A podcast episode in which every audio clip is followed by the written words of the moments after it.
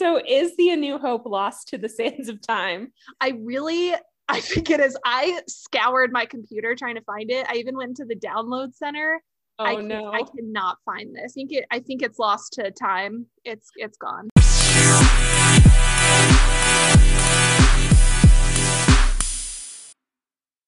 Everyone. It's May 1st, 2021, the first anniversary of season seven, episode 11, Clone Wars episode Shattered, which shattered my heart. So basically, I've been editing through our stuff we've been recording for ages. So if you're listening to this now, we lost our first A New Hope recording to the sands of time. Any highlights on that one that you wanted to share? I'm gonna say something that's very embarrassing. I don't remember which movie that was. That's okay.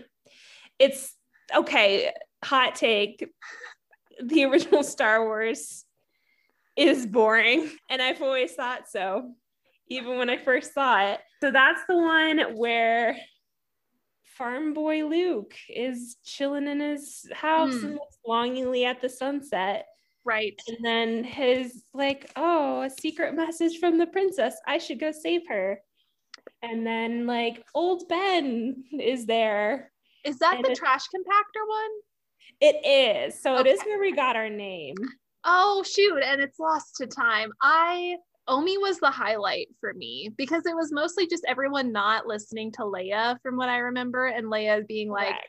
Let me just take control of this situation, and both of the men being like, no, let's go down this random shoot, and then ending up in a trash compactor. Actually, I think she said to go into the trash compactor because it Oh. was the only way out. Otherwise, they would have to charge straight through the crowd of people. Oh, whoops, that's Um, my bad. Just over but- here blaming That's- Han. No, we can blame home for a lot. So basically, for those listening at home, welcome. This is a Star Wars commentary podcast where we journey through Star Wars. And you can listen to our commentary. I'm Sadie. I have loved Star Wars since the age of 13. I was a little bit of a late bloomer getting into Star Wars. I just never got around to it. My dad was more of a Star Trek person. So I think he was like, Star Wars is dumb. We're not going to watch this. Um, uh, but then I, I really liked it and have liked it ever since. And uh, during the pandemic, I got really back into it again. Um, some people did sourdough. I did Star Wars. and I don't know if that's just because it was when they were, you know, releasing the final Clone Wars season and a while, and I wanted to get back into it, but um, started sending voice notifications to Emily uh, about Star Wars, and she was like, "Yeah, I, I remember none of this." So, Emily, I don't know. Would you like to introduce yourself so we can give a little preview episode before they jump right into? yes.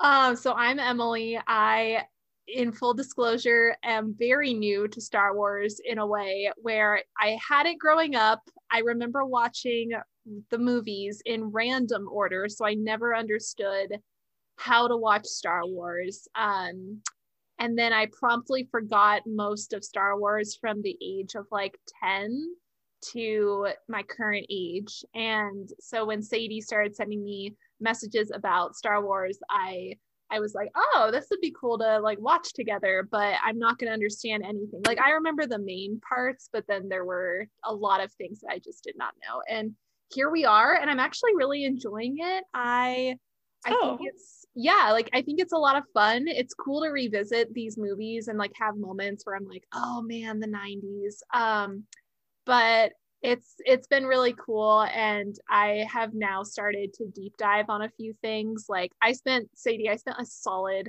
like half hour last night just looking up Darksaber. Oh, Like, good for you! I, I know a good chunk of the history now for the Darksaber, so I'm very proud of myself. But I I do like the lore of Star Wars. It's very fandom. It's very um, rife for fan fiction and sure is. ran, random ships, which I have definitely gotten into. Darth Maul and Obi Wan forever, but yeah, I, so it's been great. I'm I'm really enjoying this journey so far. I'm glad because sometimes I'm afraid that you I'm making you feel like you've been taken hostage. no, I, I honestly love it. It it just reminds me of like early 90s anime where oh, it's yeah. kind of a mess. Um, yeah. Um, but but you love it for that. And so I right. I like Star Wars. And the fandom reminds me of a lot of fandoms in anime where I'm just like, oh, there's just random ships and lore and I'm about it and like weird tangents and and I just I like the cheesiness of it too. Like even though I yell about Han and Luke and how toxic they can be, I I just really I like it. It's cool. Uh, I'm glad.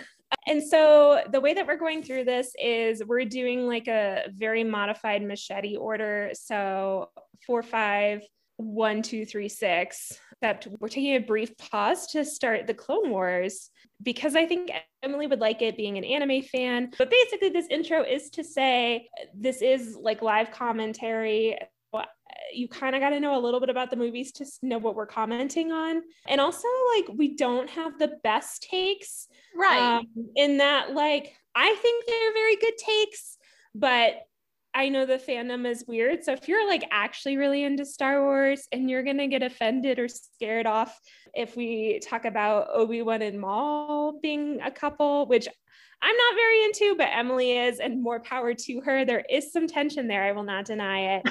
or if like you don't want to do a deep dive into Mandalorian lore, the Mandalore, if you will, and the Darksaber, or you know, sometimes we'll talk about how important it is for men to communicate and how men don't communicate in this world and we don't allow them to culturally. Um, and also, as two 20 something women, we also like to make fun of the fact that Star Wars was written kind of poorly and it was written by men. So there are definitely some flaws. If you're a man listening to this and that is like, not for you. You can't understand that when we say stupid boys, we don't mean you literally, then maybe not for you. If you're ready, like, join in. We're here to have a fun time. The biggest takeaway is we love the trash compactor and we love Omi, which is the name of the little Dianoga monster that pops out and tries to drag Luke under.